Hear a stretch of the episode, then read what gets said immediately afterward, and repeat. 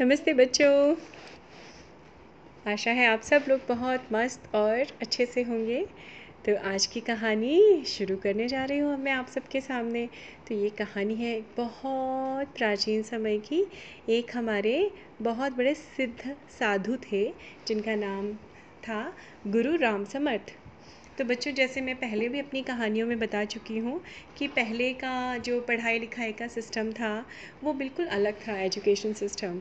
तो पहले के ज़माने में बहुत सारे शास्त्र, वेदों, इन सब की पढ़ाई की जाती थी और आपको पता है, उनकी शक्ति इतनी ज़्यादा होती थी कि अगर पूरे एकाग्रचित हो के मतलब फोकस हो के डिटरमाइन हो के अगर वो सिद्धियाँ प्राप्त करने में लगते थे उस समय के साधु और गुरु तो उनको बहुत सारी सिद्धियाँ प्राप्त हो जाती थी। सिद्धियाँ मतलब स्पेशल पावर्स जिनके बस, जिनके बेसिस पे, जिनके बल पे वो कई सारे चमत्कारिक कार्य भी कर सकते थे। मतलब मैजिकल जिनको मैजिकल पावर्स बोलते हैं बच्चों, वो ऐसी सिद्ध हस्त, सिद्ध हस्तियाँ थीं हमारे समाज में, हमारे भारतवर्ष में, जो वो अपना, जब भी उनको अपनी विद्या का, अपनी नॉलेज का यूज़ करना होता था, वो करते थे। जैसे आज के परिप्रेक्ष्य में भी अगर हम देखें बच्चों तो योग है ना, जो आजकल योगा हो गया है मेडिटेशन हो गया है तो ये भी सबके बस की बात नहीं है। बहुत ही चुने हुए लोग होते हैं बच्चों, जो एक ऐसी पावर को ले पाते हैं जिससे वो एक्चुअल में मेडिटेशन करते हैं, जिससे उनको सच में वो यौगिक शक्तियाँ मिलती हैं, जो मिल सकती हैं तो सबके अंदर वो क्षमता नहीं होती है। So coming back to our story जो हमारे ये गुरु राम समर्थ थे, वो बहुत ही सिद्ध पुरुष थे। ठीक है? तो वो और उनकी पत्नी गंगा जी के किनारे बहुत प्यार से भगवान के भजन कीर्तन करते हुए रहते थे। तो जैसे कि मैं पहले भी बता चुकी हूँ आपको कि साधु लोगों को हमेशा दान दी, दान दिया जाता था। उस समय दान की प्रथा बहुत ज़्यादा थी। तो हर इंसान रोज़ अपने खाने में से कुछ ना कुछ दान करना अपना धर्म समझता था। धर्म या कर्तव्य ड्यूटी जो भी आप कह लीजिए। तो इस तरह से वो साधु बाबा को बहुत सारा दान भी मिलता था। गंगा जी के किनारे उनकी कुटियाँ थी। पर वो सब तरह से समर्थ होते भी ज्ञानी थे बहुत, सब तरह से समर्थ होते हुए भी उनके जीवन में एक छोटा सा दुख था। वो दुख क्या था बच्चों? वो दुख था कि उनके कोई संतान नहीं थी पति पत्नी के। संतान मतलब बच्चे, ठीक है? तो उनके कोई बच्चा नहीं था, पर वो उनका भगवान में अथक विश्वास था, बहुत विश्वास था कि चलो कोई बात नहीं, जीवन दिया है, ईश्वर ने, हम लोग खुशी खुशी उसको व्यतीत कर रहे हैं, जी रहे हैं।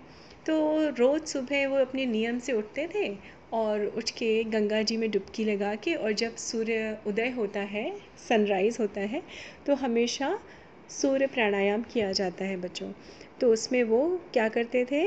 भग जल लेके अपनी अंजुली में, अंजुली मतलब दोनों हाथ जोड़ के जब आप उसमें पानी लेके अर्पित करते हैं मतलब भगवान को डालते हैं या देते हैं तो उनको अंजुली भर के जल अर्पण कहा जाता है।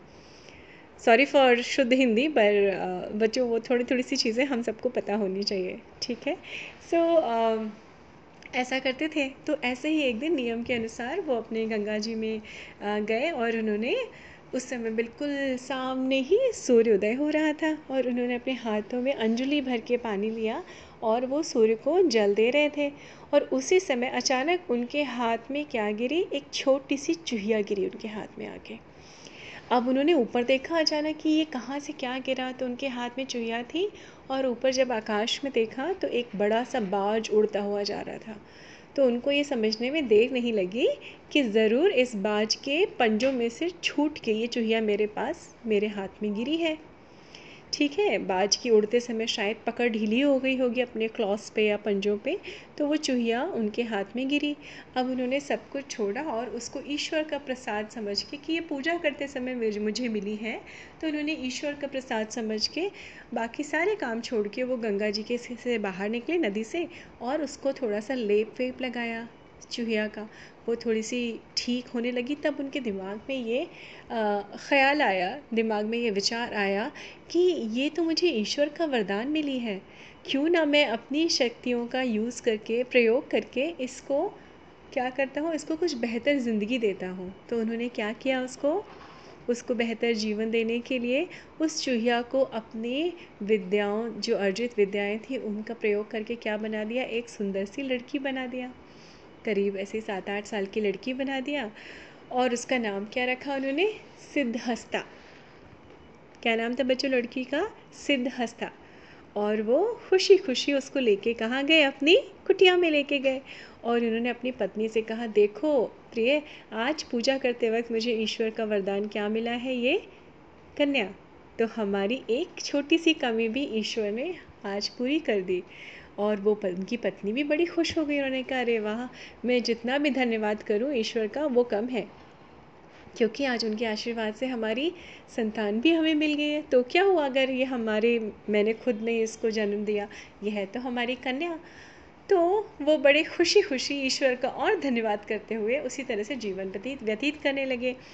तो ऋषि तो रहते थे आसपास अपने दूसरे कामों में पूजा पाठ में दान दक्षिणा लेने में, भिक्षा लेने में और उनकी पत्नी जो थी, वो बड़े प्यार से घर का और उस बच्ची का लालन पालन कर रही थी, ठीक है देख रेख कर रही थी। सिद्धहस्ता बड़ी सुंदर भी थी, बड़ी अच्छी थी धीमे धीमे वो बड़ी होने लगी। तो पहले ज़माने में बच्चों शादी की उम्र जो है वो बहुत जल्दी आ जाती थी मतलब बहुत कम उम्र में शादियाँ की जाती थी। अगर आप लोग अपनी दादी नानियों से पूछेंगे ना तो आपको पता चलेगा कि उनकी शादी शायद सोलह या सत्रह साल में हो गई होगी या अठारह साल में। पहले तो और भी जल्दी कर दी जाती थी शादी। बहरहाल, ऐसे ही कोई उम्र रही होगी सोलह सत्रह साल की और अब ऋषि की पत्नी को थोड़ी सी चिंता होने लगी। तो उन्होंने एक दिन समय निकाल के ऋषि से जाके बोला कि ऋषिवर ये बताओ कन्या के पिता तो हो गए हो, पिता का फ़र्ज़ भी तो निभाओ, पिता की ड्यूटी भी तो पूरी करो। तो ऋषि ने कहा कि मुझसे कहाँ चूक हो गई, बताओ। तो उन्होंने बोला, अरे, तुम्हें अपनी कन्या का विवाह भी तो करना चाहिए। तब गुरुजी ने कहा, अरे हाँ ये तुमने मुझे सही बताया। चलो, ठीक है, मैं कोई उचित वर ढूंढता हूँ अपनी कन्या के लिए। वर मतलब लड़का, या प्रपोजल, कह सकते हैं आप उसको। तो साधु की जो पत्नी थी, उन्होंने फिर उनको याद दिलाया, गुरु राम समर्थ की पत्नी ने कि, अरे, आपके अंदर कौन सी शक्ति नहीं है, जिस शक्ति के बल पे आप किसी भी इस दुनिया के अच्छे से अच्छे लड़के से और या या दूसरी दुनिया के अच्छे से अच्छे लड़के से अपनी लड़की की शादी कर सकते हैं? तो उन्होंने ये भी उनको अच्छा लगा, उन्होंने कहा, ठीक है, तुम चिंता मत करो, मैं कल से ही इस इस ओर प्रयत्न शुरू करता हूँ। तो दूसरे दिन उन्होंने जो है वो हवन पूजा वगैरह किया, अपनी कन्या को अपने साथ बिठाया, सिद्धहस्ता को और उनके बल के प्रयोग से, बल के नहीं सॉरी विद्या के प्रयोग से उन्होंने किसको बुलाया? सूर्य देवता को बुलाया। तो सूरज कुमार आए। सूरज कुमार को देखा कि अपनी कन्या से उन्होंने बोला कि बेटा, देखो बेटा, ये सूरज कुमार है, ये सारी दुनिया को रोशनी देते हैं। इनसे ज़्यादा बलशाली युवक और तेज प्रताप वाला युवक कोई नहीं मिलेगा। तो क्या तुम्हें ये पसंद है? तुम इनसे शादी करना पसंद करोगी? तो वो देखती रही, ऊपर से नीचे लग देखा अब वो थोड़ी सी कन्या ना, वैसी थी बच्चों। छोटी उम्र की थी, चंचल भी थी। उसने कहा, नहीं पिताजी, मुझे इससे शादी नहीं करना है। ये तो चमकते ही रहते हैं। इतने तो गर्म है, मुझे नहीं करना। और कोई ज़्यादा इनसे ताकतवर हो तो आप मुझे बताइए। मैं भाई इनसे शादी नहीं करूँगी। तो गुरु राम समर्थ ने हाथ जोड़ के सूरज कुमार से कहा, मैं आपसे माफ़ी चाहता हूँ, क्षमा चाहता हूँ। मेरी कन्या को तो भाई आप नहीं पसंद है। पर आप जाते जाते मुझे ये ज़रूर बताइए कि आपसे ताकतवर कौन हो सकता है? मेरी तो बुद्धि काम नहीं कर रही है। तो उन्होंने सूरज कुमार थोड़ा सा मुस्कुराए और उन्होंने क्या कहा कि, ऋषि पर मुझसे ज़्यादा बल तो बादलों में है। आप बादल कुमार को बुलाइए, क्योंकि बादलों की ही क्षमता होती है कि वो मुझे पूरा ढक सकते हैं। देखा है ना बच्चों, आकाश में कभी कभी सूरज को कैसे क्लाउड्स कवर कर लेते हैं? तो उन्होंने उसी हिसाब से बताया। तो ऋषिवर को ये बात अच्छी लग गई। अब उन्होंने किसको बुलाया? अब उन्होंने बादल कुमार को बुलाया। और उनसे पूछा कि भाई मेरी कन्या विवाह करना चाहती है और अपनी कन्या से पूछा, देखो, ये बादल कुमार है, जैसा कि सूरज कुमार ने बताया था, ये तो उनसे ज़्यादा ताकतवर है। तो उसने बोला, नहीं, जब देखो, तब ये बरसते रहेंगे पिताजी, मुझे तो इनके साथ शादी करने में कोई मज़ा नहीं आएगा, कोई भी मज़ा नहीं आएगा। तो मुझे तो और भी ताकतवर कोई चाहिए। तो उन्होंने, ऋषिवर ने, बेचारों ने फिर से क्षमा याचना की बादल कुमार से और उनसे बोला, आप ही मुझे बताइए कि आपसे ताकतवर कौन है? तो बादल कुमार ने बोला, हमसे ताकतवर ऋषि, ऋषिवर हमसे ताकतवर तो सिर्फ़ एक हवा हो सकती है, क्योंकि हवा तो हम बादलों को भी उड़ाने की क्षमता रखती है। बहुत प्रवेग होता है, बहुत तेज़ होती है, बहुत फास्ट होती है, उससे स्ट्रॉन्ग तो कोई नहीं हो सकता। तो उन्होंने फिर से पूजा अर्चना करके किसको बुलाया? हवा को बुलाया, ठीक है? जो जो वरुण देवता होते हैं या जो हवा के देवता थे, उनको बुलाया और उनसे बोला कि, भाई हमारी बेटी है, ये मेरी बेटी है सिद्धहस्ता ये आपसे विवाह करने की इच्छा रखती है। अब सिद्धहस्ता ये देखो वायु कुमार है, आप इनसे बताओ, विवाह करोगी? तो उसने फिर से देखा और अपनी चंचलता में, अपनी चंचल नेचर से फिर से बोला, पिताजी, नहीं, ये तो मुझे बहुत पतले पतले से लग रहा है। मुझे नहीं करनी इनसे शादी। ये कहाँ से इतने स्ट्रांग है? इनसे भी कोई और स्ट्रांग हो तो बताइए। तो ऋषि ऋषिवर बेचारे अपनी कन्या की इच्छा से मजबूर, उन्होंने फिर से क्षमा याचना की वायु कुमार से और बोला कि वायु कुमार अब आप बताइए कि कि आपसे ताकतवर कोई है क्या? तो पवन देव थोड़ा मुस्कुराए और पवन देव ने कहा हम्म बात तो आप सही कह रहे हैं ऋषिवर। आई थिंक मुझसे ज़्यादा ताकतवर जो है वो पर्वत कुमार है, क्योंकि वो इतने अडग हैं, विशाल पर्वत हैं कि मेरी तेज़ ते तेज हवा भी उस पर्वत का कुछ नहीं बिगाड़ सकती। तो आप किसके पास जाइए? पर्वत कुमार के पास जाइए। आई थिंक वो आपकी, मेरी समझ से वो आपकी कन्या को पसंद आ जाएँगे। और वहाँ से पवन कुमार ने भी विदा ले ली। अब पवन कुमार के जाने के बाद किसको बुलाया ऋषिवर ने? बच्चों गैस करिए पर्वत कुमार को ठीक है? और पर्वत कुमार को अपनी कन्या को दिखाया और पूछा प्रश्न सिद्धहस्ता देखो अब तो ये मुझे बहुत ज़्यादा स्ट्रॉन्ग लग रहे हैं काफ़ी बलवान लग रहे हैं। देखो क्या बलिष्ठ हैं ये जिसको हवा भी नहीं हिला सकती है। तो उसने कहा हम्म, आप ठीक तो कह रहे हैं बाकी सबसे तो ठीक है ये। लेकिन ये तो एक ही जगह खड़े रहेंगे, मुझे नहीं चाहिए, मुझे कोई और स्ट्रांग चाहिए जो इनसे भी ज़्यादा ताकतवर हो।